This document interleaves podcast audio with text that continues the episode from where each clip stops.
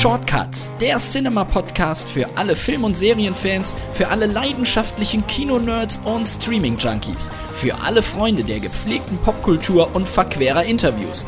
Direkt aus der Cinema-Redaktion im Hamburger Hafen, präsentiert von dem Mann mit der Conehead-Frisur, Philipp Schulze. Hallo und herzlich willkommen zu den Cinema Shortcuts, dem Interview-Podcast der Film- und Serienzeitschrift Cinema. Heute feiern wir eine echte Hollywood-Ikone, James Dean. Ein Mann, der sich mit nur drei Filmen unsterblich gemacht hat und in diesem Jahr 90 geworden wäre. Über seine Filme, seinen tragischen Tod 1955 und den Mythos, den er begründet hat, spreche ich heute mit Siegfried Tesche, der gerade im Motorbuchverlag ein Buch über James Dean herausgebracht hat und in den kommenden rund ja, 18 Minuten der Shortcuts viele spannende und auch für mich viele unbekannte Details aus dem Leben und über den Tod von James Dean zum Besten gibt. Und wenn ihr mehr über Filmklassiker oder auch moderne, also aktuelle Produktionen wissen wollt, dann schaut doch in die neue Ausgabe der Cinema rein.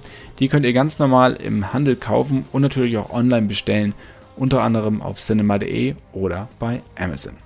Und für Tipps aus der Serienwelt empfehle ich euch wärmstens die neue Ausgabe des Serienmagazins, die auch hier bei uns gemacht wird und auch ja, von uns gemacht wird. Jetzt aber wünsche ich euch ganz viel Spaß mit Siegfried Tesche und James Dean. Hallo Siegfried, herzlich willkommen zu den Cinema Shortcuts. Die kennt man vor allen Dingen als Experte in Sachen James Bond, aber heute bist du in einer ganz anderen Funktion da, nämlich weil ein Buch über James Dean von dir herausgekommen ist und James Dean wäre in diesem Jahr 90 Jahre alt geworden. Hallo Philipp, ja, schönen guten Tag, schön, dass ich hier sein darf und äh, mich ein bisschen mit dir über James Dean unterhalten darf. Über James Bond auch, aber da kommen wir später noch raus. Ähm, Sigrid, was ist deine erste Erinnerung an James Dean? Ehrlich gesagt ist es so, dass ich immer mal wieder auf äh, damals noch Videokassette und dann später auf DVD so die drei berühmten Filme gesehen haben, habe, also jenseits von Eden, denn sie wissen nicht, was sie tun und auch Giganten. Und dann ähm, ist es dazu gekommen, dass ich vor mehreren Jahren mal eingeladen war bei den Filmfestspielen in Cannes, wo es eine große Veranstaltung gab zum Jubiläum von Giganten und zur Neuveröffentlichung der DVD mit entsprechenden Extras. Und da waren dann einige interessante Macher dabei, unter anderem der Sohn von George Stevens, George Stevens Jr., der den, ähm, äh, der Vater hat ja den Film gedreht und der, der Sohn hat sozusagen das Erbe angetreten der Firma und dessen, was äh, George Stevens Senior quasi alles äh, inszeniert hat. Und dann war dort auch zu Gast Dennis Stock. Dennis Stock, der Fotograf, der diese berühmten, auch ikonischen Bilder ge ge geschossen hat von äh, Dean, wie er zum Beispiel in New York da am Times Square entlang läuft. Und es waren auch noch so Restauratoren und solche Leute dabei, die sich eben um diese Wiederherstellung dieses äh, sehr, sehr aufwendigen Films gekümmert haben. Das war so ein Gesamtpaket und ähm, diese Interviews konnte ich natürlich noch verwenden. Und immer mal wieder, wenn Dennis Hopper zum Beispiel in Deutschland äh, war, war und Interviews gegeben hat zu Shooter oder anderen Filmen. Auch bei der Expo 2000 war der zu Gast zum Beispiel. Gab es dann immer mal auch die Möglichkeit, auch nach äh, seiner Bekanntschaft und Freundschaft mit äh, James Dean zu sprechen. Und äh, diese äh, Momente, die konnte ich dann auch in das Buch mit einbauen und diese Aussagen. Was glaubst du eigentlich, warum ist diese Faszination für James Dean nach wie vor so, so groß? Ich meine, er wurde ja zum Idol und zu einer Ikone einer ganzen Generation. Nicht zeitlebens, weil er ist gestorben, als seine beiden größten Filme noch gar nicht in den Kinos waren. Ähm, was glaubst du, woher das, das rührt, dass selbst Leute wie Elvis Presley sich von ihm inspiriert fühlten oder so sein wollten wie er?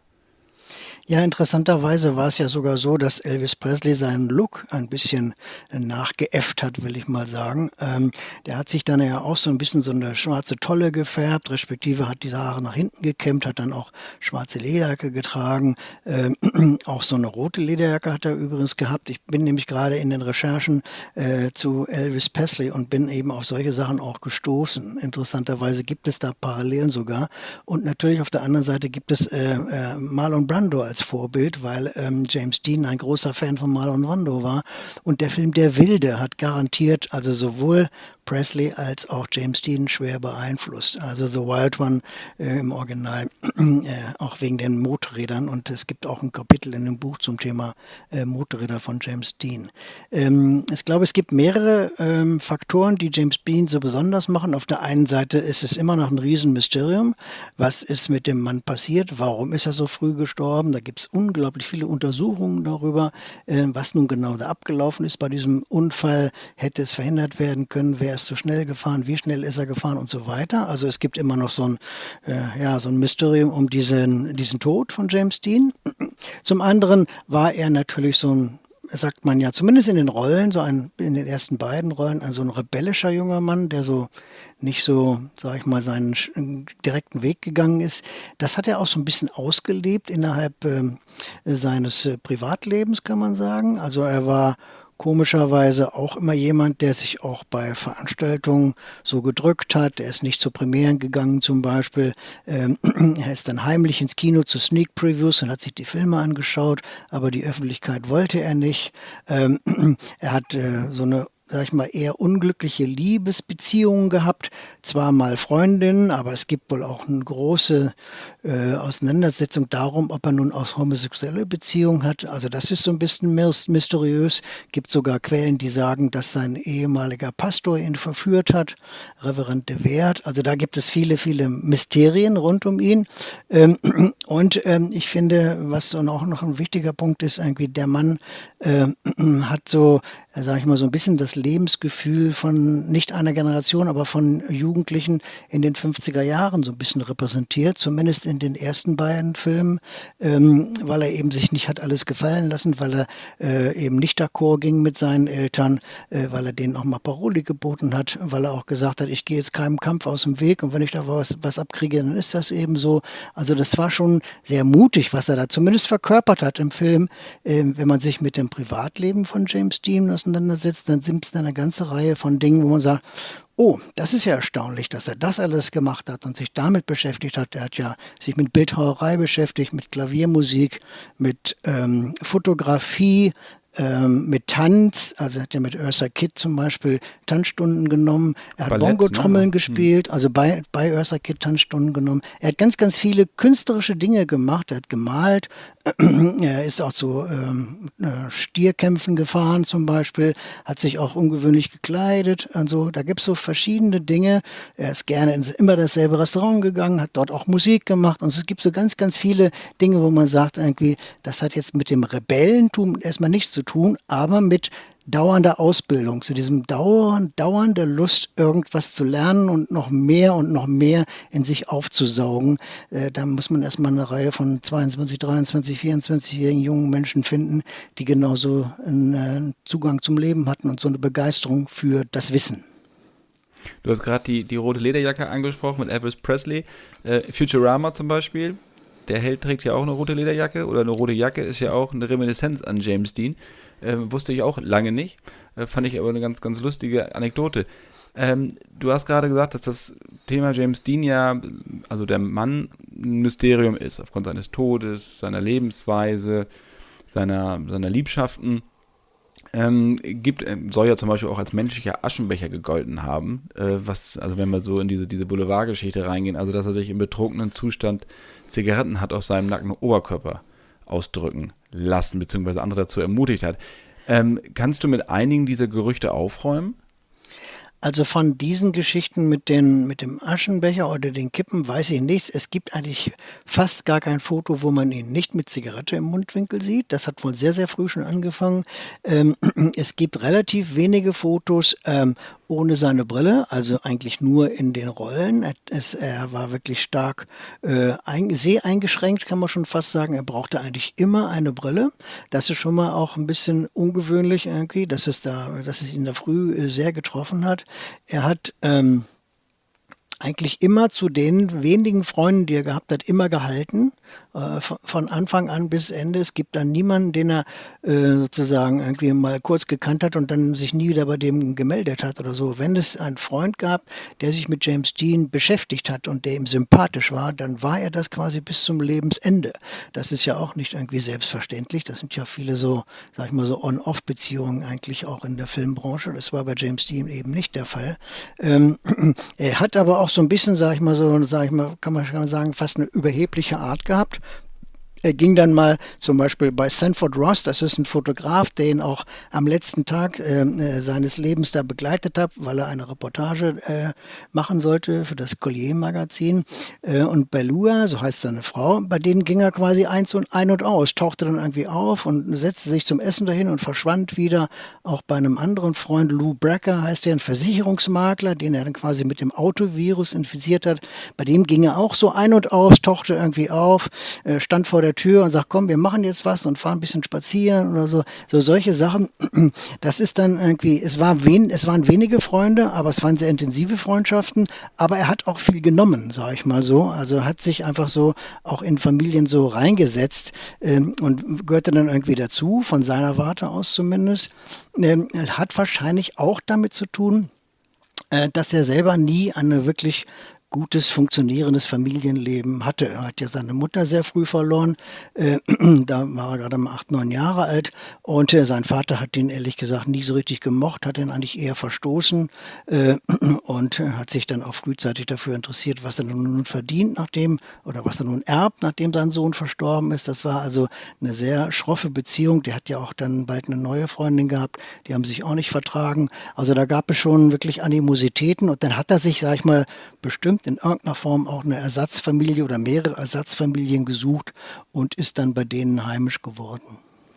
Und er ist ja aufgewachsen, dann, nachdem seine Mutter gestorben ist, hat sein Vater ihn zu seinem Onkel nach äh, Indiana gegeben, wenn das richtig ist. Richtig, ja? ganz genau, richtig. Also seine Mutter ist gestorben. Äh, die, die Familie ist ja relativ früh von Indiana äh, nach Los Angeles gezogen. Da war er so acht, neun Jahre alt. Nein, da war er jünger. Und ähm, dann, weil sein Vater dort einen Job bekommen hat an einem Krankenhaus. Und ähm, dann ist seine Mutter verstorben an Gebärmutterkrebs und der Vater hat ihn quasi nach Haus geschickt. Ähm, und das Perverse, kann man schon wirklich deutlich sagen, war, dass er im selben Zug gereist ist und zwar unbegleitet, ohne seinen Vater, wie seine tote Mutter. Also da gab es halt einen Zug, in dem war der Sarg seiner toten Mutter. Er soll wohl auch immer mal zwischendurch dann äh, zwischen den äh, Halt äh, an den Stationen dann auch mal sozusagen in den anderen Waggon gegangen sein, um zu gucken, ob sie noch da ist und so weiter. Äh, und ist dann eben bei Onkel und Tante äh, Hortense und Markus aufgewachsen. Die haben ihn dann quasi aufgenommen und haben quasi den Elternersatz gespielt. So ist das abgelaufen und der Vater hat sich eigentlich nicht wirklich für seinen Sohn interessiert. Es gab ja dann auch später, als er, das müsste dann nach jenseits von Eden gewesen sein, dass er seinen Vater auch noch mal getroffen hat und dass dann derjenige, der ihn da hingebracht hat, auch erzählt hat, wie diese, wie diese Zusammenkunft da abgelaufen ist, dass der Vater sich in der Tat nicht für ihn interessiert hat. Ja, es gibt mehrere Geschichten darüber. einige sind so, naja, sag ich mal, fraglich, aber einige sind auch definitiv erwiesen. Als ähm, also ähm, James Dean äh, in Ausbildung, Schulausbildung zu Ende gemacht hat, hat er sich eigentlich erstmal für, für Jura interessiert. Das war so ein bisschen auf Drängen seines Vaters. Ähm, dann ist er in Los Angeles angekommen, hat mit Jura angefangen, hat dann auch ein paar wenige kurze Wochen irgendwie bei seinem Vater gewohnt und man merkte, das funktionierte nicht und er hatte, wie gesagt, auch schon dann eine neue Freundin. Und äh, als dann äh, er wieder Los Angeles verlassen hat, weil Jura noch doch nicht sein Ding war und er sich mit Schauspiel beschäftigt hat und in Los Angeles nicht richtig vorankam in der Karriere, also nur Werbespots gedreht hat und so kleine Fernsehauftritte hatte äh, und dann nach New York ging, da hat ihn ja quasi dann erstmal äh, das Theater begeistert, dann hat er großen Erfolg gehabt mit zwei Stücken. Ähm, und dann kam eben Elia Kazan. Elia Kazan hat ihn quasi entdeckt für Jenseits von Eden. Und dann sind die beiden zusammen von New York nach Los Angeles geflogen. Und ähm, auf dem Weg vom äh, Flughafen äh, zur neuen Unterkunft, und das war eben äh, innerhalb der Stadt, hat dann James Dean gesagt, er würde kurz mal bei seinem Vater vorbeischauen, was erstaunlich genug ist irgendwie. Ähm, und Elia Kazan hat sich quasi richtig darüber gefreut. Er sagte, tolle Idee, wunderbar, kann ich doch mal sehen, was das für ein Verhältnis ist zwischen Vater und Sohn. Und da merkte man schon sehr deutlich, dass der Vater sehr distanziert ist und kein richtiges Interesse hat und so.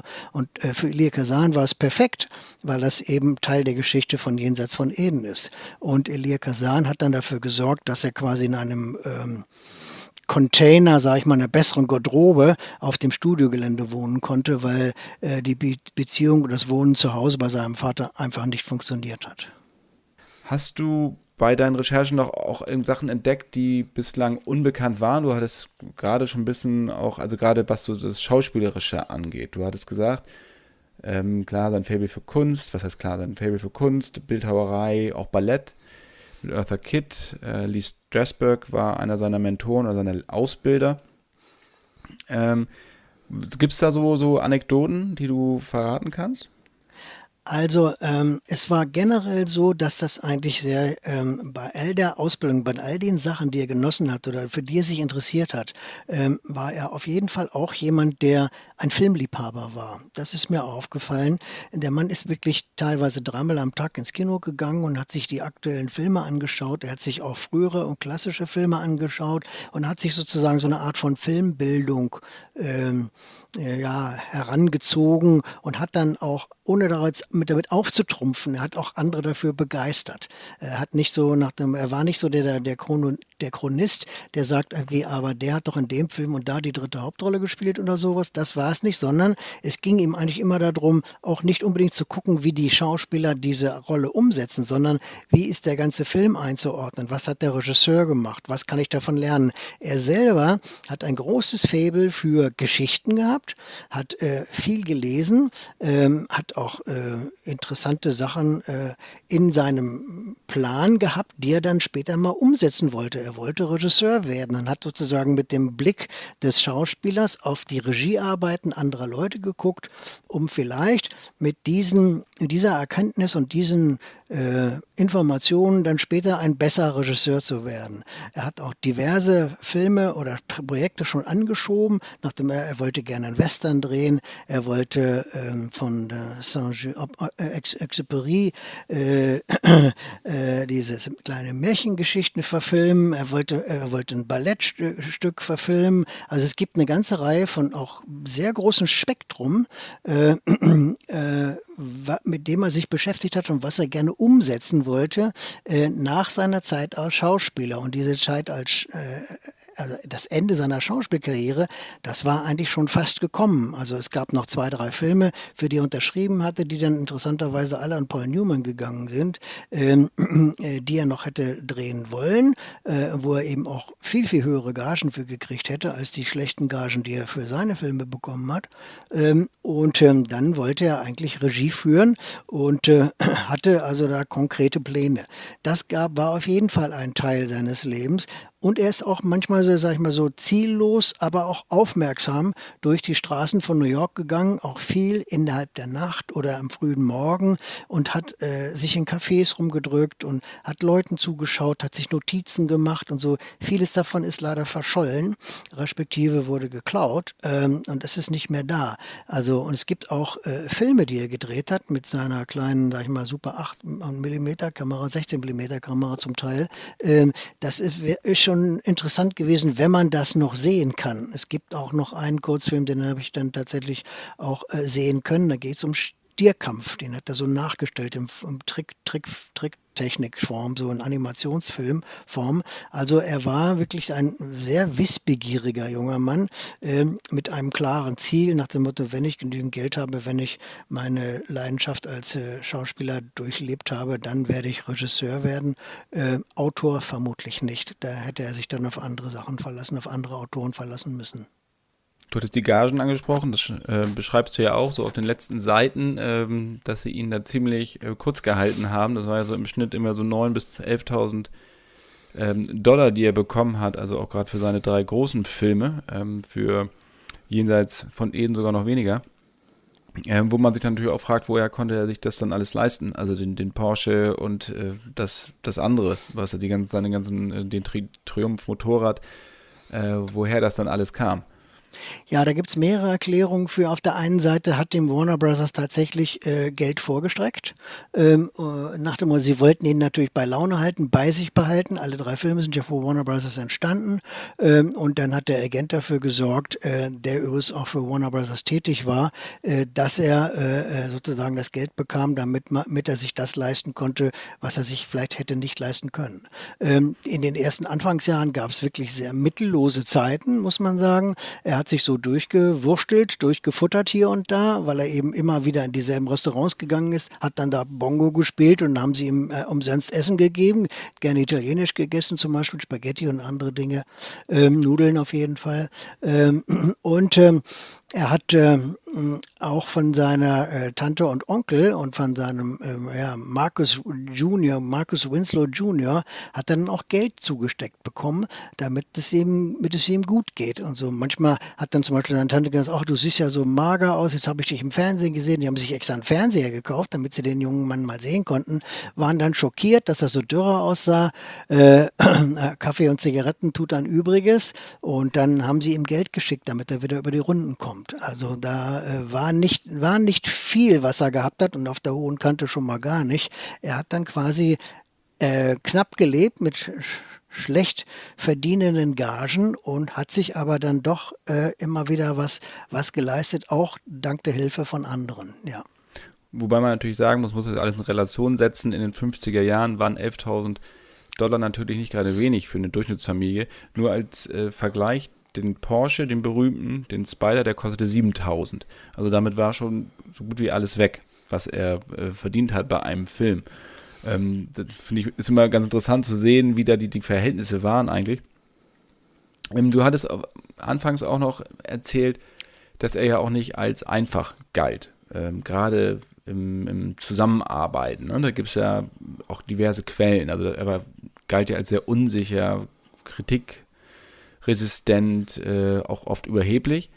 Ähm, dann diese Stimmungsschwankung wohl am Set waren so recht, recht berüchtigt. Und er wollte auch gerne provozieren. Da gibt es ja so eine Anekdote vom Gigantenset. Äh, da hat er dann vor der gesamten Crew einfach mal auf den Boden gepinkelt und hat er danach gesagt, ich dachte mir, wenn ich das bringe, kann ich vor der Kamera alles schaffen. Ähm, hast du da noch mehr von diesen Set-Eskapaden? Ja, es gibt mehrere Sachen, ehrlich gesagt. Äh, unter anderem auch beim Giganten-Set. Also, er wollte ganz gerne äh, mit seinem Porsche dorthin fahren. Das war damals noch ein Porsche Speedster, der, den hat er vor dem Porsche Spider gehabt. Das hat Warner Brothers ver, äh, verboten. Dann hat man ihm so eine Art Station Wagon so zur Verfügung gestellt. Damit ist er dann auch äh, hier und da in der Nachbarschaft von Marfa in Texas, wurde der zum Teil ja gedreht, ist er da rumgefahren und hat aus dem fahrenden Auto heraus auf Kaninchen geschossen. Also, da denkt man schon, Mensch, das ist, kann er nicht ganz gesund sein, was du hier so tust. Ähm, er, er, hat ähm, äh, sich nie so richtig dazugehörig gefühlt, auch nicht zum Set. Er hat sich überhaupt nicht äh, zu den anderen Crewmitgliedern, er hat sich überhaupt nicht gut mit ähm, Rock Hudson vertragen. Äh, er hat sich Was man Anfang auch erstmal schaffen muss, muss man dazu sagen. Hudson galt ja nur wirklich als sehr genügsamer Zeitgenosse. Ja, aber ja, mit Taylor hat er sich umso besser verstanden. Ja, zu Anfang auch nicht. Irgendwie, da hat er sich auch mal so angebufft irgendwie und war so ein bisschen unhöflich und so weiter. Im Laufe der Zeit haben sie sich dann verstanden. Aber es gibt auch eine Reihe von äh, Kollegen, die natürlich auch Biografien dann später geschrieben haben und die gesagt haben, zum Beispiel eine Frau, die dann eben äh, mit Mercedes McCambridge, mit der er sich zu Anfang angefreundet hat, dann wieder nicht. Die hat dann alle fotografiert, ihn aber nicht. Dann konnten sie sich nicht richtig, haben sich nicht richtig vertragen. Äh, dann im Laufe der Zeit durfte äh, sie dann doch fotografieren, sie ihn dann doch fotografieren. Das gibt so, also offensichtlich war er nicht immer grün mit den Leuten, oder? Was auch dazu kam, seine Professionalität stand ihm noch manchmal im Wege. Also als äh, Texas Farmer wollte er natürlich auch lernen, mit dem Lasso äh, zu werfen und das Lasso äh, Werfen zu trainieren. Hat er dann auch gemacht. Dann kam jemand, dem dann auch geholfen hat, ihm was beigebracht. Und dann haben sie quasi auch ähm, die Dreharbeiten verzögert, weil er immer noch so besessen damit war, mit diesem Lassowurf da zu üben. Also da gibt es auch so Sachen, da es hat, glaube ich, den George Stevens da ziemlich zur Weißglut getrieben, ähm, äh, die Eskapaden von dem jungen Mann. Ähm, da, solche Sachen sind über die anderen Filme nicht so bekannt geworden, sondern überwiegend über Giganten. Dann nicht unbedingt für die ersten, gilt das nicht für die ersten beiden Filme. Es gibt eine Szene, da hat, haben sie sich mal richtig äh, sozusagen äh, angelegt. Nicholas Ray, der Regisseur ähm, äh, von Denn sie wissen nicht, was sie tun, und James Dean, denn es gibt ja diese berühmten Messerkampfszene, die an dem Observatorium Los Angeles da gedreht worden ist. Und da hat, ähm, also trotz entsprechender Schutzpanzer und so weiter, James Dean auch was abgekriegt und hat wohl auch geblutet. Und äh, war aber so in der Szene und in der Figur drin, dass er da weitermachen wollte. Und tatsächlich hat dann Nicholas Ray abgebrochen und gesagt, Mensch, oh, geht's ja gut so ungefähr. Und da sind die aneinander gerasselt, ähm, weil er hätte gerne weitergemacht, weil er es eben als realistisch empfunden hat, da weiter zu drehen und das bisschen Blut nach dem Motto ist mir auch egal. Also da, da sah man schon, äh, dass er auch so, sag ich mal, wenn er sich mit einer Rolle beschäftigt hat, da auch ziemlich verbohrt war und ziemlich besessen war. Er hat sich auch mit Jugendgangs herumgetrieben, um eben ein bisschen mehr von dieser Figur auch zu lernen und ein bisschen verstehen zu können, was er für eine Rolle da spielt. Und äh, ist da in Los Angeles um die Häuser gezogen und war auch relativ schockiert, wie die sich verhalten. Passte natürlich aber perfekt für diese Rolle, die er da gespielt hat. Kommen wir nochmal zurück zu seinem ersten großen Film. Ähm, Jenseits von Eden haben wir vorhin schon mal gesprochen, La Kaserne der ja auch Endstation Sehnsucht gedreht hat mit Deans großem Vorbild Marlon Brando, der war ja auch nur sieben Jahre älter als er, aber ähm, der hat ihn ja ziemlich beeinflusst, das hattest du ja auch schon gesagt. Das war 1954, als er da unterschrieben hat für den Film. Ähm, das war die Verfilmung des, des, Romans von John Steinbeck. Ähm, und ähm, das war ja so ein bisschen sein Durchbruch, was heißt ein bisschen, das war natürlich sein Durchbruch, dass er halt einfach bei Warner auch immer weiter in der Achtung geklettert ist, den, die ihn ja am Anfang gar nicht konnten, als Jack Warner nicht. Warum glaubst du, war diese Rolle so maßgeschneidert für ihn? Ähm, er kam zur richtigen Zeit. Es gab tatsächlich eine ganze Reihe von, sage ich mal so, die, äh, die, Jugendlichen waren ja äh, zu dieser Zeit, äh, Anfang der 50er Jahre eher, sage ich mal so, die Duckmäuser. Die, sag, die sagten genau das, was Papa wollte. Die machten genau das, was Papa wollte. Papa war der uneingeschränkte Herrscher und Papa hat bestimmt, um was es, äh, was zu tun ist und was man so macht. Und jetzt kam eben dieser äh, junge Mann daher, der seine eigenen Ideen hatte und der auch Papa mal Widerspruch äh, äh, in den, äh, vor den Kopf gehauen hat. Er hat das ja auch in dem Film ganz gut ausgedrückt in dem Moment, äh, als er gesagt hat, ich habe da so eine Idee, ähm, wie wir mit deinem Geschäft äh, besser arbeiten können und wird dann vor den Kopf gestoßen äh, und sein Bruder wird bevorzugt. Das ist ja diese Kain und Abel Geschichte, die eben äh, verarbeitet worden ist in äh, Jenseits von Eden. Ähm, ich glaube, er hat da wirklich einen Nerv getroffen, aber das wollte er, glaube ich, gar nicht in dem Moment und er hat das nicht so richtig kommen sehen, dass es passiert ist. Es gibt Beweise dafür, also er war ja nicht bei der Premiere, weil er war keiner, bei keiner Premiere, er wollte das nicht, aber es gibt Beweise dafür, dass er sozusagen mal zu Kinos gefahren ist, um zu gucken, äh, was da für ein Auflauf tatsächlich stattgefunden hat. Da gab es also riesenlange Schlangen von Leuten, die sich eben jenseits von Eden angucken wollten und es ist nicht bekannt geworden, dass er sich heimlich reingeschlichen hat, aber es ist bekannt geworden, geworden, dass er zu Sneak Previews gegangen ist, um auch die Reaktion zu sehen. Äh, er selber war eher bescheiden und äh, wollte jetzt auch nicht so richtig bekannt äh, werden dadurch und hat sich eher im Hintergrund gehalten. Aber mit Kollegen zusammen sind die dann auch mal eben in einer der hinteren Reihen und haben mal geguckt, um zu sehen, was für Reaktionen gibt es auf diesen Film.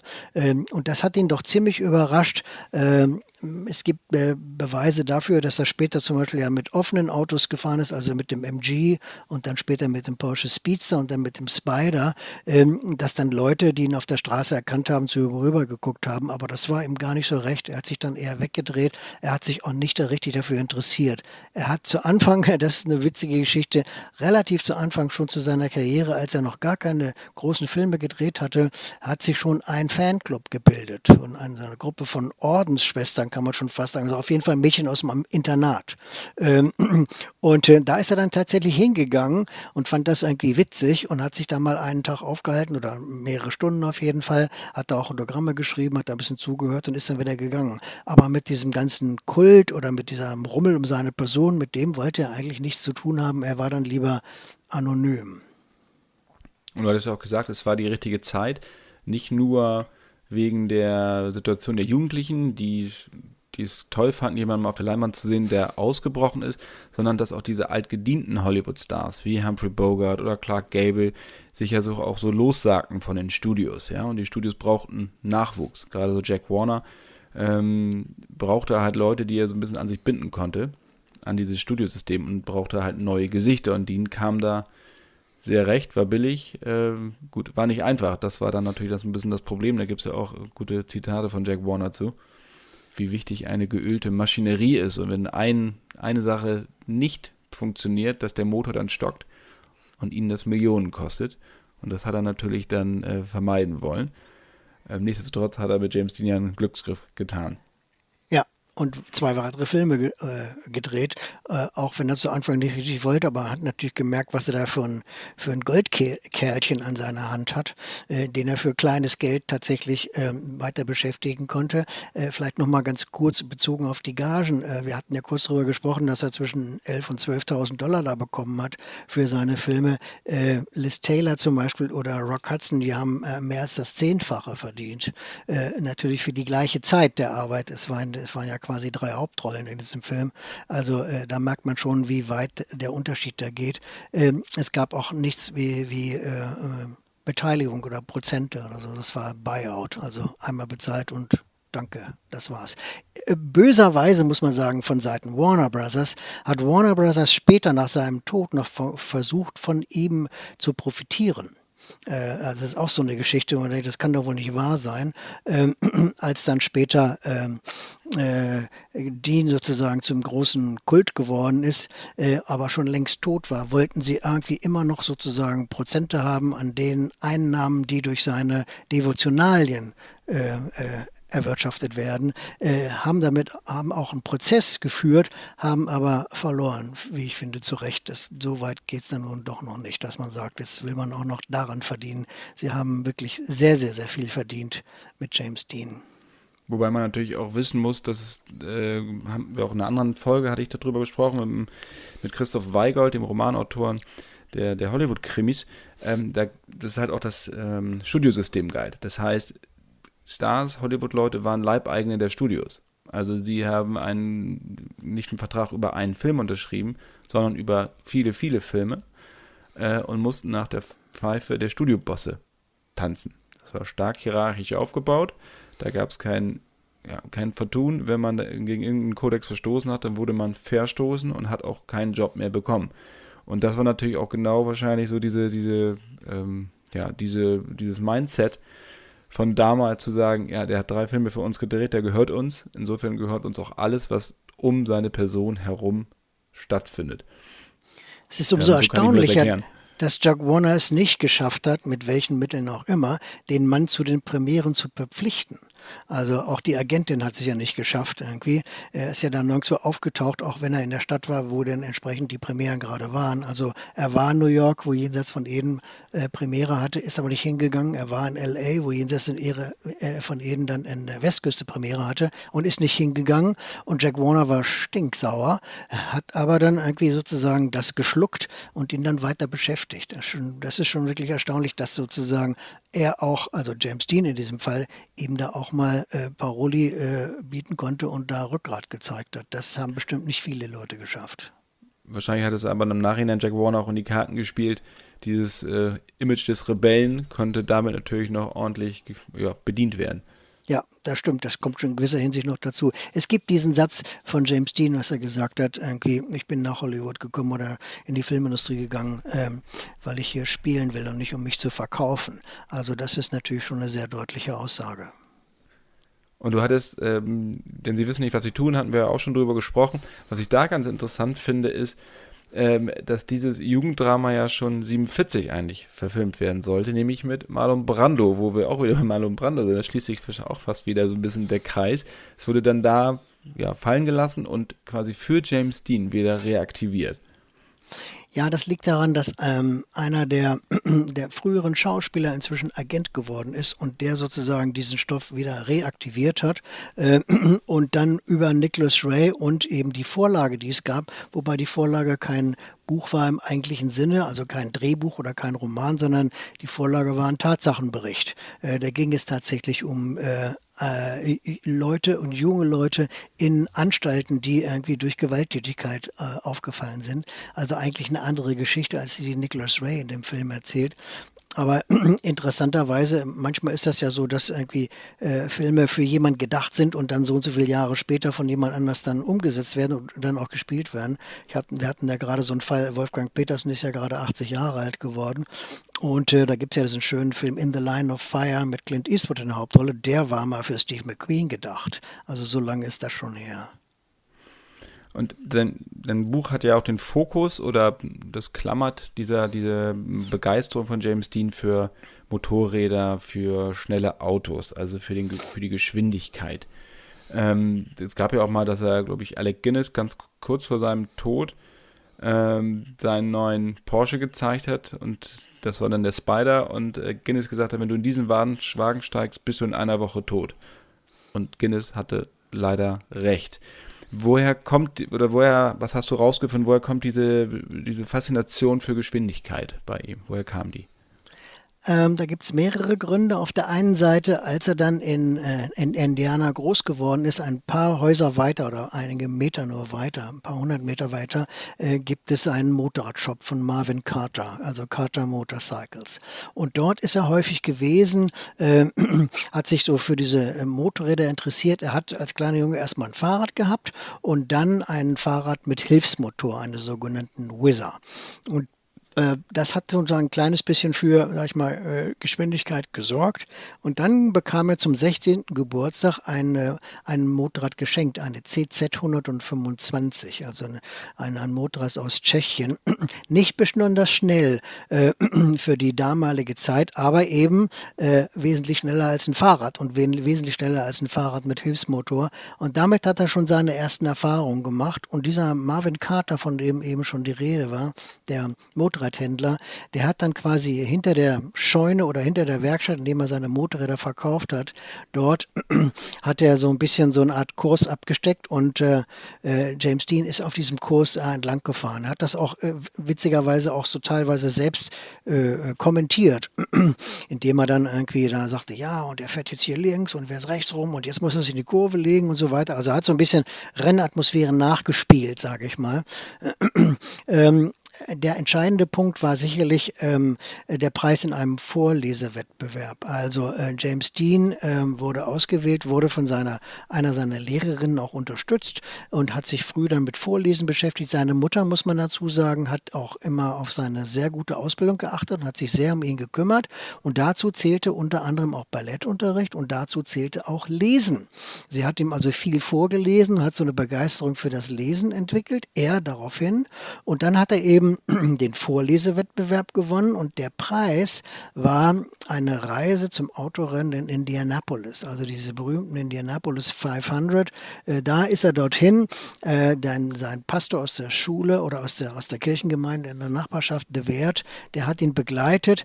Ähm, was da genau alles abgelaufen ist, da gibt es viele Spekulationen drüber, da will ich mich nicht genau, will ich mich nicht daran beteiligen.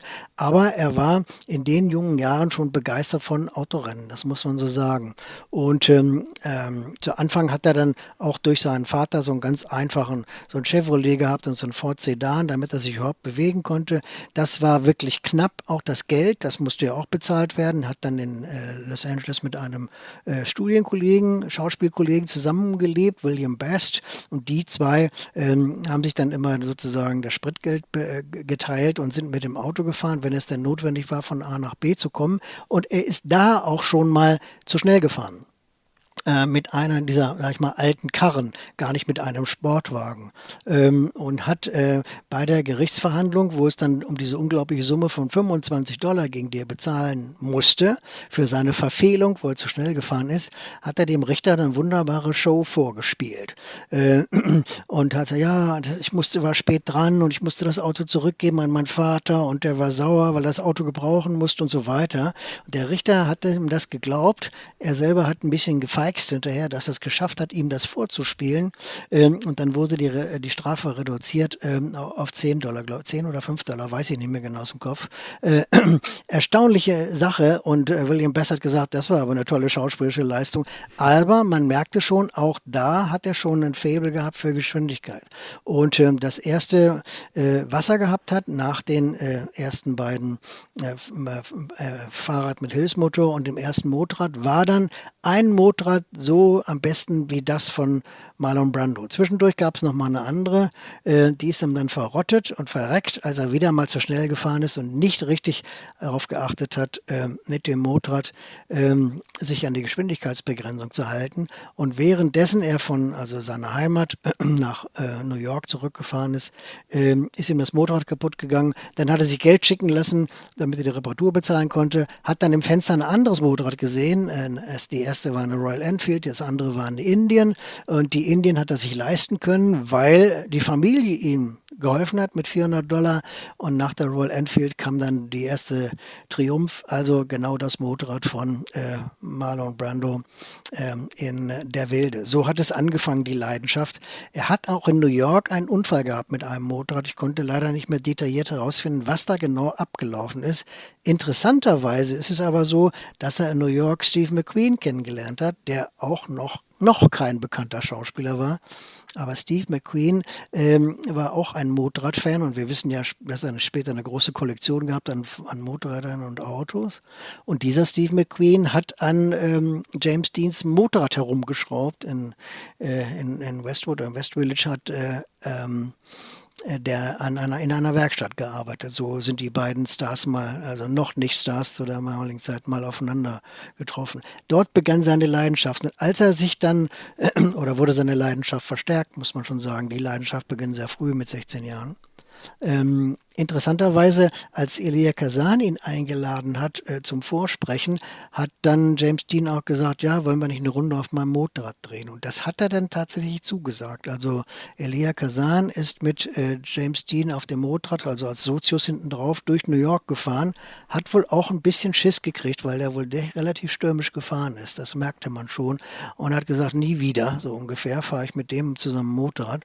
Aber äh, es passte natürlich ganz gut zur Rolle. So hat sich das so nach und nach potenziert, bis er dann in Los Angeles erst einen MG gehabt hat, dann den ersten Porsche und dann den zweiten Porsche.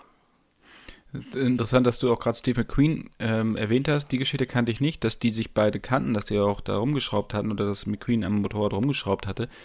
Ähm, wenn man McQueen anguckt, da fallen ihm ja die ganzen Autosachen rein. Also eigentlich ist ja, hat ja McQueen mehr oder weniger das Leben von James Dean weitergelebt. Also sowohl was den Stil angeht, äh, also diese Coolness, ja, diese, dieses Rebellische, dann diese ganze Autoleidenschaft bei Steve McQueen, Bullet, müssen wir nicht drüber sprechen, Getaway, klar, genauso wie Le Mans. Ähm, meinst du, wenn du die beiden so vergleichst, dass Dean und McQueen, dass das eigentlich die ähnliche Karriere gewesen wäre, also von Dean zu McQueen?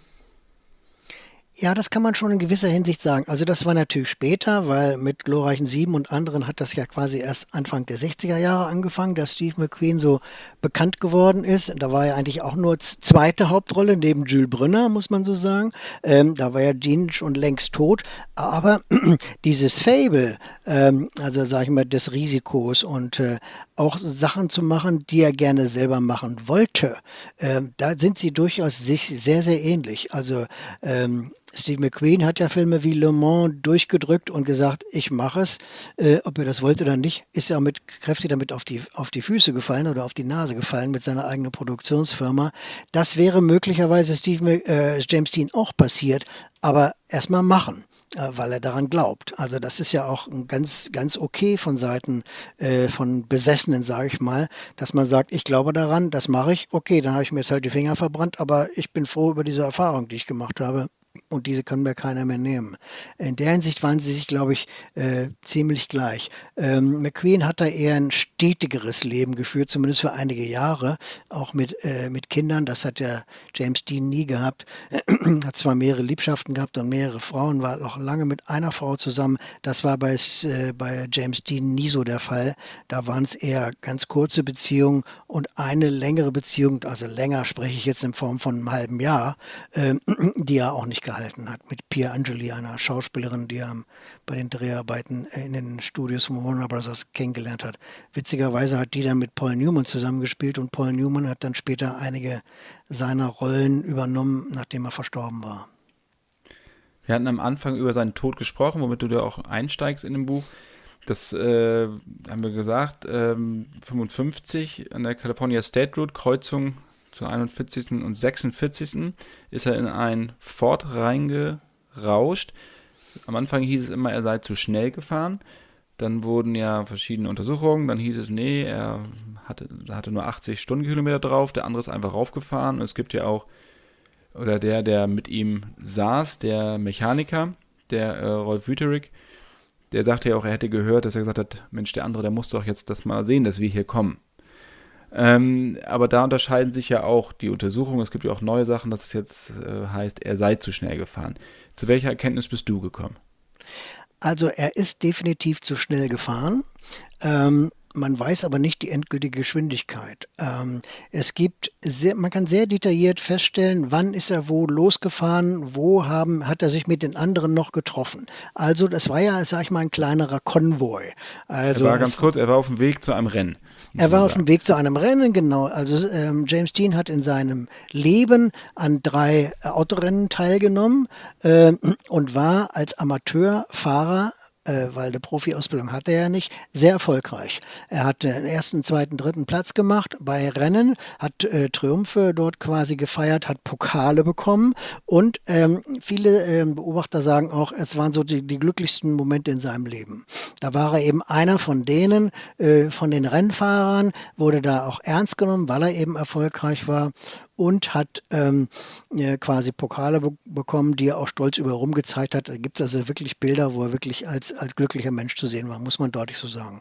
Ähm, er hat sich das Ganze ja selber beigebracht, das muss man auch dazu sagen. Und das ist schon wieder etwas, was eben diese Risikoleidenschaft doch sehr, sehr unterstreicht. Ähm, und zwar ist er mit seinem, erst mit dem MG und dann später mit dem ersten Porsche, Porsche Speedster äh, 1500S, äh, eine stärkere Maschine. Mit diesem Porsche Speedster ist er von seiner, von seinem, äh, von seiner Wohnung aus ähm, die, in die Hollywood Hills, in die Hollywood Mountains gefahren und zwar immer im Mulholland Drive rauf und runter oder im Mulholland Drive entlang. Das ist keine lange Strecke und da muss man schon sehr viel fahren, also vor und zurück und vor und zurück. Auch eine gefährliche Strecke, die teilweise keine Land Leitplanken hatte an der Seite ähm, und wo auch dann teilweise auch nachts gefahren wurde, wo es schlecht beleuchtet oder gar nicht beleuchtet war, wo der also richtig Gas gegeben hat und hat dort in kurzer Zeit äh, mehr als 1000 Kilometer abgespult. Und bei einer Strecke, die wirklich nur so 8 oder 10 oder 12 Kilometer lang ist, das muss man erstmal schaffen. Da muss man schon sehr viel und sehr lange fahren. Aber das war quasi seine, seine seine Bildung, sage ich mal, oder seine Rennsportausbildung. Und mit dieser Rennsportausbildung wollte er weitermachen, weil es ihm Spaß gemacht hat und ist eben zu einem Rennen in Salinas gefahren. Er hat sich dort vorher angemeldet, musste vorher eine, eine ärztliche Untersuchung äh, über sich ergehen lassen. Der Arzt hat ihm bescheinigt, dass alles okay ist. Und dann ist er ähm, am Morgen äh, mit äh, diesem kleinen Konvoi, von dem ich eben sprach, unterwegs gewesen. Also zu diesem äh, eigenen Fahrzeug, diesem Porsche Spider und dem deutschen Mechaniker Rolf Wüterich, der neben ihm gesessen hat und der eben bei einem Händler, Porsche-Händler in Los Angeles angestellt war, Johnny von Neumann, und der speziell dafür abgestellt war, unter anderem sich um James Deans Porsche zu kümmern. James Dean war eine prominente Figur in der Filmindustrie, in gewisser Hinsicht auch ein Botschafter für Porsche, weil ähm, dadurch, dass er Porsche fuhr, wurden andere Leute auf die Marke Porsche aufmerksam. Das war zu der Zeit eben noch nicht gerade so groß der Fall. Porsche war eigentlich eher ein unbeschriebenes Blatt. Das wurde erst im Laufe der Zeit bekannter. Und ähm, er und Rolf Wüterich sind halt, also morgens sind sie halt sozusagen losgefahren von der Werkstatt von Johnny von Neumann. Dort wurde eben der Wagen noch eingestellt und nochmal Ölwechsel gemacht und was man eben so tut, um den Wagen vorzubereiten auf ein Rennen. Und dann gab es eben noch einen weiteren Wagen. An diesem Wagen war ein Anhänger, falls mit dem Porsche irgendwas passiert, hat man dann die Chance, den aufzuladen und dann eben von Salinas dann wieder nach Los Angeles zurückzubringen. Und in diesem Wagen war ein Freund von ihm und war ein Fotograf, dieser berühmte Sanford Ross. Und Sanford Ross hat am Set von Giganten Bilder gemacht, man hat sich angefreundet und er hat einen Auftrag für das Collier Magazin in Amerika eine Reportage zu machen und Bilder zu schießen von James Dean. Dadurch ist überhaupt dieser Tag oder viele Teile dieses Tages sind sehr gut dokumentiert. Wenn der Fotograf da nicht dabei gewesen wäre, ähm, wäre der eben einfach dort zu einem Rennen gefahren und nichts weiter. Dann hätte man das vielleicht gar nicht mitgekriegt, was im Laufe des Tages abgelaufen ist. Und morgens waren sie dann halt in der Werkstatt, waren dann noch nebenan, haben was gegessen und waren frühstücken auch sein Vater war übrigens nochmal dabei, hat sich das angeguckt, auch sein Onkel und so weiter. Und dann ist man eben durch bestimmte Bereiche von Los Angeles gefahren, hat dann nochmal unterwegs angehalten, an einer Tankstelle zum Beispiel. Da gibt es dieses berühmte Foto, wo er dann daneben steht mit dem Auto, äh, äh, was eben auch Sanford Ross gemacht hat. Und ähm, er ist auch auf der Strecke schon mal angehalten worden von einer Polizeistreife, weil er nämlich zu schnell gefahren ist. Und dieser Polizist hat ihm dann auch gesagt, irgendwie, ja, äh, äh, fahren Sie sicher und sonst, man, dann, sonst passiert Ihnen nichts und ich wünsche Ihnen gute Fahrt, so ungefähr. Odi Hunter war das der, der Polizist, der hat ihn dann äh, quasi kontrolliert und hat ihm ein Strafticket verpasst. Das hat er auch gleich dort bar bezahlt. Und wenn man jetzt sozusagen diesen Moment nimmt, der letzte überlieferte Moment, an welcher Stelle er von diesem Polizisten angehalten worden ist und äh, dann Strafticket bezahlt hat, bis zum Ort des Unfalls. Ähm, das war dann so Viertel vor sechs ungefähr, acht, kurz vor 18 Uhr am Abend, wo dieser Unfall passiert ist, kann man relativ schnell errechnen oder mehr oder weniger errechnen, je nachdem, ob da noch Ampeln oder Staus oder was auch immer war, wie lange braucht man von da bis da und welche Durchschnittsgeschwindigkeit fährt man dann. Bekannt geworden ist, dass er unterwegs ähm, auch halsbrecherische Art und Weise einen äh, Pkw mit Familie überholt hat. Weil der, den gibt es als Zeugen und der hat gesagt, also da ist einer mir vorbeigezischt, das war ein bisschen riskant. Er hat ein bisschen Angst gehabt, weil nämlich auch jemand ihm entgegenkam. So, das weiß man auch und der wusste, wann das ungefähr war, aber nicht so detailliert. Also hat man diese drei Anhaltspunkte und daraufhin gab es halt ähm, erstmal ein Polizeigutachten nach dem Unfall und da aus ging hervor, dass er eigentlich viel zu schnell gefahren ist. Und dann gab es aber spätere weitere Gutachten.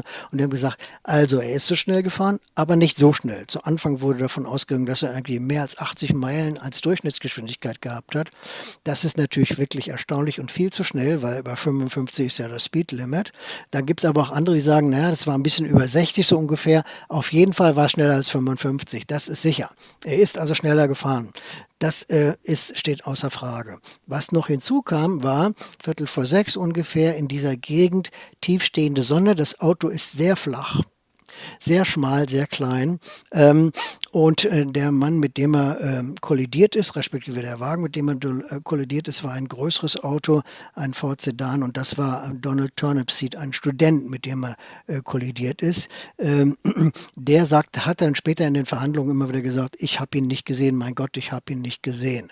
Ähm, und, äh, das muss man auch noch dazu sagen, dieser Porsche Spider ist kein einfach zu fahrendes Auto. Äh, und da kommt jetzt mal der Zeitzeuge ins Gespräch.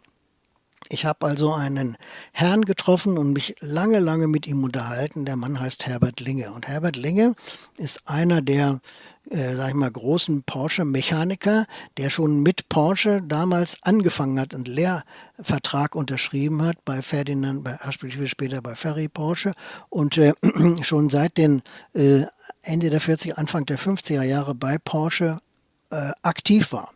Und der hatte hat zwei Anknüpfungspunkte, was diese Geschichte angeht. Auf der einen Seite wurde er frühzeitig Anfang der 50er Jahre nach Amerika geschickt, um Porsche-Kunden mit ihren Autos vertraut zu machen. Äh, wie gesagt, Porsche war damals noch nicht so sehr bekannt. Äh, das Auto ist klein, das Auto ist schnell, es hat eine Schaltung. Viele Amerikaner, äh, die damals Autos gefahren haben, auch schnellere, hatten Automatikschaltung. Äh, und die, das waren eher größere Autos. Das, was natürlich aufkam und was die Konkurrenz war, waren Jaguar und MG.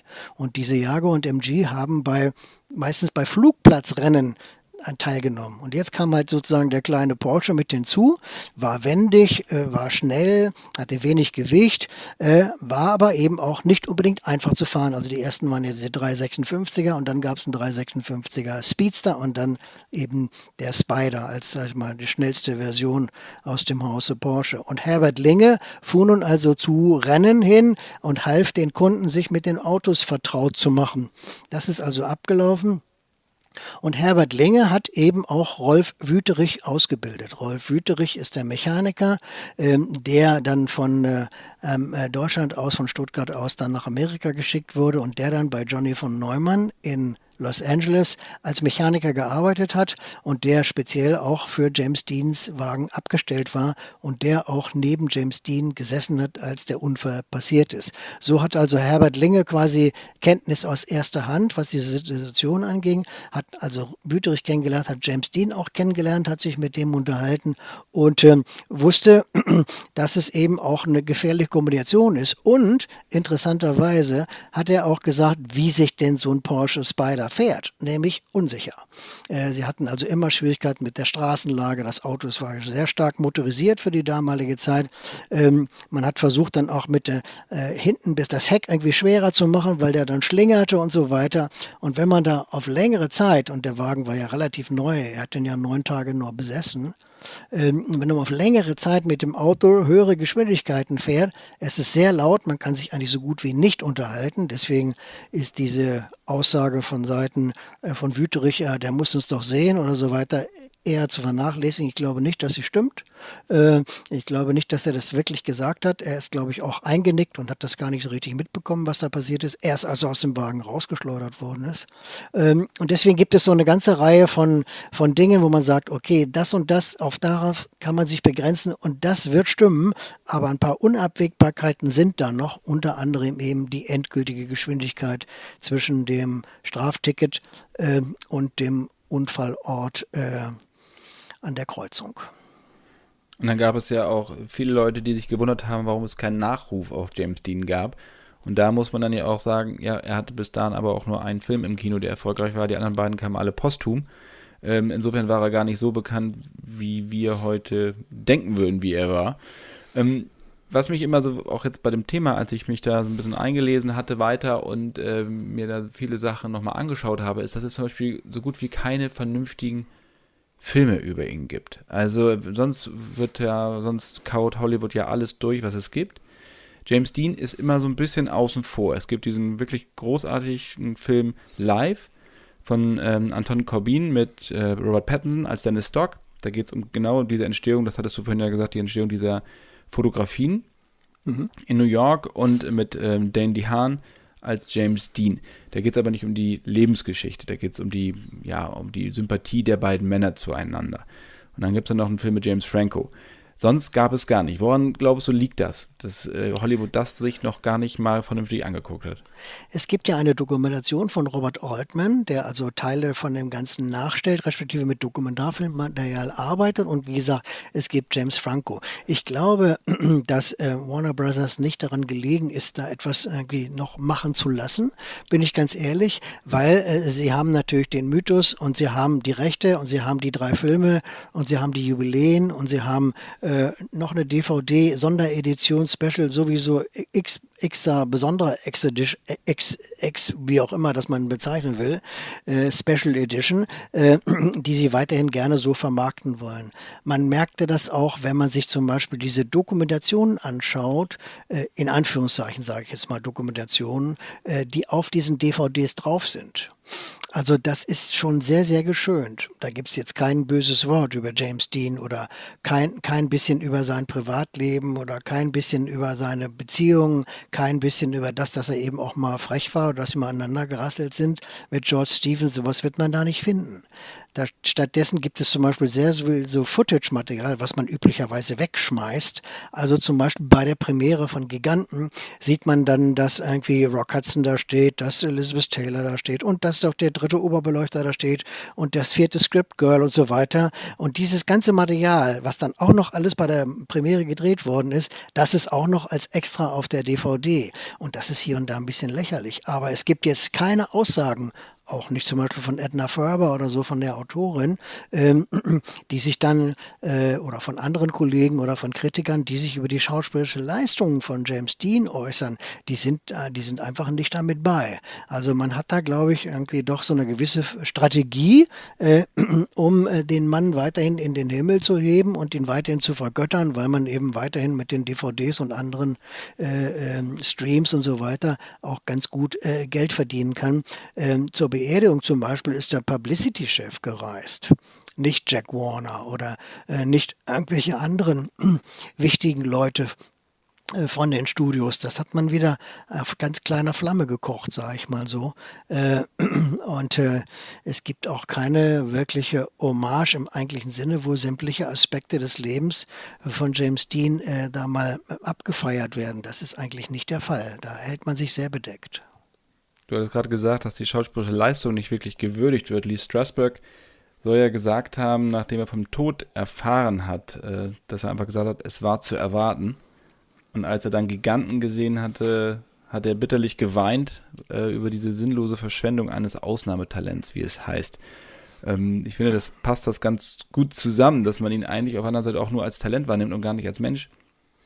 Ähm, weil da halt dieser, diese, diese, ja, dieses Ikonenhafte um ihn herum schwebte und diese, dieses Unnahbare auch so ein bisschen. Derzeit wird mit Finding Jack ja ein Film gedreht. Äh, da hast du ja sicherlich auch von gehört, in dem James Dean sowohl digital als auch durch Archivaufnahmen wieder zum Leben erweckt werden soll, also zum Leinwandleben. Das haben sie mit Steve McQueen ja auch schon mal gemacht für eine, für eine Werbung. Ja. Äh, da gab es ja auch großes, äh, großes Trara. Darf man das machen? Ich finde für einen Werbespot, also ich fand den damals mit Steve McQueen eigentlich ganz cool. Ähm, aber die Frage ist natürlich, wo geht das hin? Das hatten wir in der Cinema auch schon uns mal angeguckt, weil auch die Rechte zum Beispiel an Bad Reynolds und sowas hat diese Firma auch, die diesen Finding Jack macht. Also die haben, glaube ich, 400, eine Kartei von 400 Leuten, die sie digitalisieren können und wieder auf die Leinwand bringen können. Ähm, was hältst du davon, dass wenn James Dean wieder zurückkehrt in diesem Kriegsfilm Finding Jack? Ich halte ehrlich gesagt nichts von, gar nichts. Also ich, ich kann mich an eine bösartige Aussage erinnern von Ted Turner, damals irgendwie äh, der Chef der entsprechenden Filmkanäle und äh, natürlich auch von CNN. Und der hat ja mal einen großes, äh, großen Posten von alten Spielfilmen gekauft und besaß sie dann. So, äh, also hatte die Rechte daran, sagen wir mal so, auch wenn er nichts dazu beigetragen hat, außer sie zu kaufen. Ähm, und äh, dann wurden ja Filme kolorisiert und da zählt ja auch Casablanca dazu. Und dann gibt es diese Aussage von Ted Turner, der gesagt hat, irgendwie, Casablanca, the last time I saw it, I owned it. Äh, also nach dem Motto, ich kann damit machen, was ich will. Und das finde ich ehrlich gesagt pervers. Es wäre ja schlimm, wenn es so wäre. Ich war auf einer Pressekonferenz in Venedig bei den Filmfestspielen, bin viele, viele Jahre dorthin gereist. Da hat ein Kameramann mal erzählt, ja, er bekam einen Anruf von einer Firma, sagt, ja, guten Tag, wir kümmern uns gerade um die Digitalisierung von Filmen und da zum Beispiel auch ist auch Halloween dabei. Den haben sie doch gedreht. Der Film ist ja so dunkel. Äh, wir haben den jetzt mal ein bisschen heller gemacht. Wollen Sie sich das mal angucken? Und der ist ja bald vom Stuhl gefallen. Also das kann doch wohl nicht wahr sein, dass diesen Film da so heller machen irgendwie. Äh, natürlich gab es ein gewisses Konzept und eine Bes Besprechung mit John Carpenter, wie der Film aussehen sollte. Und den wollten wir nicht heller. Und die haben den jetzt heller gemacht, weil sie eben gerade daran gearbeitet haben und weil sie da äh, die Rechte dran hatten. Äh, da hat man als Regisseur, respektive als äh, Kameramann eben äh, kein Mitsprachrecht. Und das ist schlimm, wenn es so ist. Also ich finde, man sollte die Toten da ruhen lassen, sage ich ganz ehrlich. Das ist für mich Leichenfledderei. Äh, und man sollte nicht versuchen, mit irgendwelchen Leuten dann doch nur weil sie, weil es eben technisch möglich ist, da ähm, die da digital in so einen Film hinein zu kopieren. Wo kommen wir denn dahin, wenn dann plötzlich jeder der berühmten Toten plötzlich in allen möglichen Filmen wieder aufsteht? Also ich finde es unmöglich. Jemand, der nicht tot zu kriegen ist, äh, ist James Bond. Da möchte ich abschließend noch gerne darauf kommen. Ähm, ein anderer James. Ähm, der neue Film, gefühlt, ist ja seit 18 Jahren fertig und kommt nie. Ich glaube, der Einzige, der ihn bislang gesehen hat, ist Dietmar Wunder, der Synchronsprecher. der ihn dann nochmal ganz gesehen hat. Mit dem habe ich jetzt in der, in der, letzten Folge auch gesprochen. Oder in den letzten Folgen. Äh, musste auch lachen bei dem, bei dem Kommentar. Was, was erwartest du von dem Film? Ähm, natürlich erwarte ich ein würdiges Ende für Herrn Craig und äh, Frau Broccoli hat ja gesagt, es gibt eine äh, emotionelle, em emotional conclusion, zu der sie gekommen sind. Das heißt, er wird hoffentlich über all seine Verluste und all seine Trauermomente und so weiter hinwegkommen. Ähm, was mich ehrlich gesagt im Vorhinein so ein bisschen schockiert, ist, dass, dass der Film zwei Stunden 45 lang ist. Also ähm, nichts gegen einen guten Film. Meine paar Lieblingsfilme, die ich habe, äh, von den vielen, die ich immer und immer und immer wieder gucken kann, sind alle wesentlich länger als zwei Stunden 45. Also es waren mal in Amerika oder Spiel Lied vom Tod oder Lawrence und von jetzt Justice League natürlich. Äh, äh, ja, bloß nicht. Ja. und, und, keine Ahnung, die Brücke am Quai oder es gibt noch äh, unzählige mehr. Ähm, aber ehrlich gesagt ist das jetzt hoffentlich kein Epos. Ähm, und ich kann mir ehrlich gesagt nicht vorstellen, dass ein Actionfilm zwei Stunden und 45 lang ist. Ich kenne auch keinen Actionfilm, der zwei Stunden 45 lang ist. Also auf jeden Fall gibt es keinen James Bond-Film, der zwei Stunden 45 lang oder 2,46, man weiß es ja gar nicht genau. Ähm, und Herr, der Regisseur, Herr Fukunaga, hat ja gesagt, der Film ist so gut, wie er ist. Und ähm, den werde ich also auch nicht mehr verändern, obwohl er die alle Zeit der Welt hätte, sage ich mal so, äh, um diesen Film jetzt noch äh, irgendwie zu trimmen oder irgendwas rauszunehmen. Ich kann mir natürlich kein Urteil darüber erlauben, ob das das Ganze trägt in zwei Stunden 45, aber dann natürlich habe ich auch so meine Bedenken. Ich weiß relativ viel über den Film äh, und bin ein bisschen, bin ein bisschen abwartend, sagen wir mal so. Ich finde, sie haben wirklich tolle Schauplätze gefunden. Sie haben eine gute Besetzung. Das spricht eigentlich alles für den Film. Ähm, aber ähm, diese, allein dieser Zeitfaktor macht mich ein bisschen nervös. Du hattest vorhin, das hörte sich so ein bisschen suffisant an, ob er all seinen emotionalen Ballast über Bord werfen kann und dass er nun zur Ruhe findet. Hat dich das genervt, diese, diese Fokussierung auf das Gefühlsleben von Bond? ja, ehrlich gesagt, das hat mich sehr gestört. Also im Laufe der Jahre, also äh, äh, Erstens, ich kann nicht mehr hören, ich trete jetzt vom Geheimdienst zurück. Das habe ich jetzt schon 87 gehört, irgendwie das erste Mal. Das hat er jetzt schon x-mal gesagt. Dann verdammt nochmal, dann hör doch endlich mal auf. Also, dann sei doch mal konsequent, das ist inkonsequent. Ich kann nicht mehr hören, dass irgendwie der MI6 irgendwie beschossen, bombardiert, explodiert oder irgendwie ein Problem hat. Also das ist jetzt auch schon x-mal durchgekaut worden, ist jetzt auch mal gut. Da erwarte ich jetzt auch bitteschön von den Drehbuchautoren, äh, also vielleicht haben die ja tolle Ideen, aber dann erwarte ich auch von Frau Broccoli und Herrn Wilson, dass die sagen, okay, das machen wir mal, wir hören da mal drauf und wir machen jetzt wirklich mal was anderes. Aber mm, noch das Gleiche nochmal und nochmal und nochmal durchzukauen, ähm, das wiederholt sich sehr stark. Ich habe jetzt gerade in den letzten paar Wochen eigentlich fast an jedem Wochenende in der ganzen chronologischen Reihenfolge, weil meine bessere Hälfte das so wollte, ähm, nochmal alle Filme geguckt in der Reihenfolge. Und man sieht schon sehr, sehr viele Parallelen. Ähm, aber in den letzten äh, vier Filmen mit Herrn Craig waren es schon, denk, oh nein, nicht schon wieder. Also der, der heulende, am Boden stehende, liegende, äh, der dann aber irgendwie doch 100 Meter tief einen Wasserfall runterrauscht und am Ende dann mit so einem Kratzer davonkommt, das kann ich, das kann ich nicht mehr gut verknusen. Vielleicht liegt es aber auch daran, ähm, dass für mich Bond so eine Art von, ja, ein Held ist eigentlich, der schon so viel überstanden hat, dass man ihm auch damit nichts mehr kann. Und das verwässert diese Figur ziemlich stark.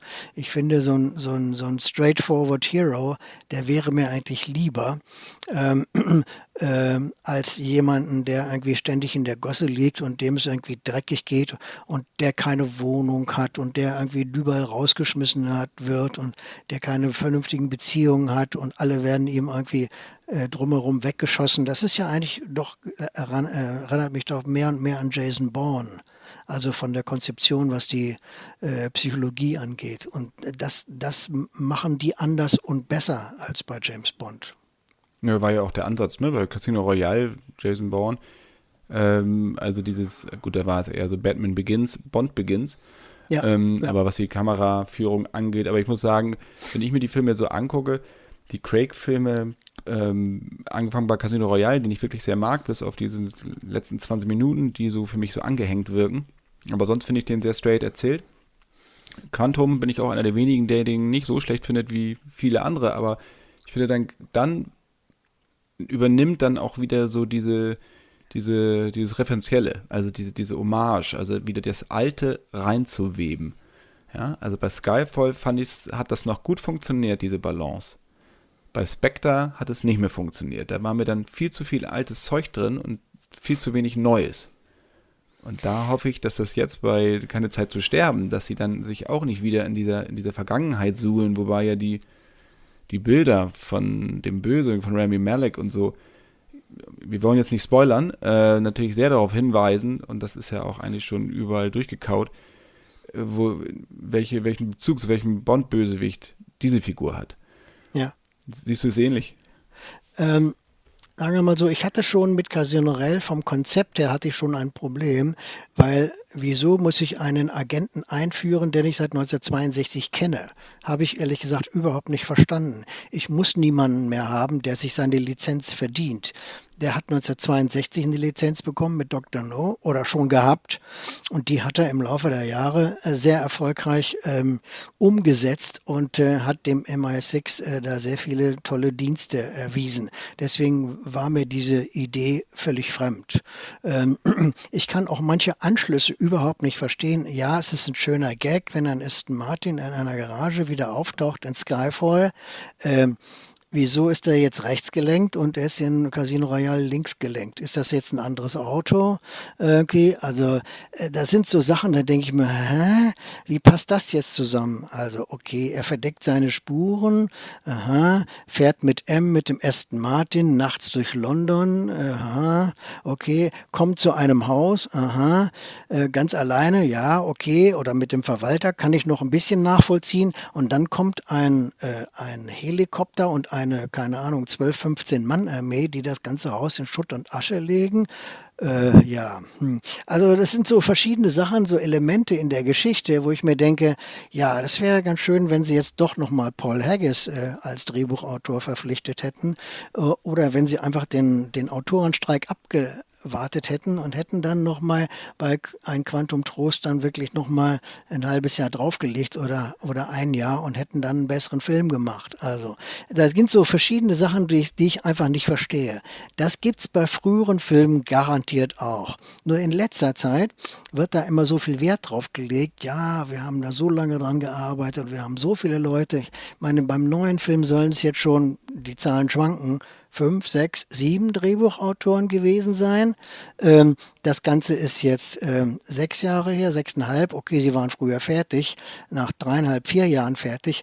Aber da sind so viele Autoren daran be be beteiligt, die dann in Anführungszeichen ja doch nur einen Actionfilm machen. Also äh, dann wäre es doch auch schön, wenn man da auf bestimmte originelle Ideen dann einfach mal hören würde und sagen, die bauen wir jetzt da mal ein. Es gibt genügend Loose Ends aus den Romanen, die überhaupt noch nicht verwendet worden sind. Unter anderem äh, James Bond wird das Gehirn gewaschen und er versucht M umzubringen. Gab es nicht in den, in den Filmen. Unter anderem äh, James Bond hat ein Kind. Möglicherweise ist das ja Teil der neuen Geschichte. Weiß man nicht, wollen wir nicht darüber spekulieren. Aber das gibt es aus den Romanen. Es gibt so viele Momente aus den Romanen, die alle noch da sind, die man aber nicht mehr verwendet hat oder bislang nicht verwendet hat. Und das finde ich ein bisschen schade. Dafür beschäftigt man sich mit dem Seelenzustand von James Bond und dem Seelenzustand des MI6. Ich kann es nicht mehr sehen. Da bin ich ein bisschen, da bin ich ein bisschen fatalistisch jetzt. Also zwei Sachen. Einmal, du denkst zu viel nach, lieber Siegfried. und, Kann sein. Und, und Punkt zwei, James Bond ist nicht nur ein Actionfilm. Und dann habe ich das Prinzip dieser Serie nicht verstanden, glaube ich. Das kann natürlich sein. Ich arbeite ja noch daran und arbeite mich ab, sozusagen auch mit Büchern. In diesem Fall äh, dem Band der James Bond Motorlegenden, äh, in dem es detailliert um die Fahrzeuge geht. Also das ist, glaube ich, auch so ein Punkt und da, äh, da kann man vielleicht nochmal ansatzweise drauf eingehen. Das, was James Bond ja nicht mehr hat, ist seine Familie. Also, er hat keine Eltern, Vater und Mutter sind beim Bergunfall ums Leben gekommen. M wurde ermordet in Skyfall. es gab zwischendurch keinen Q, es gab zwischendurch keine Miss Moneypenny. Das ist ja quasi die Ersatzfamilie. Und so richtig warm wird er mit dem neuen M ja nun auch nicht. Die, die, die streiten ja nun auch noch untereinander.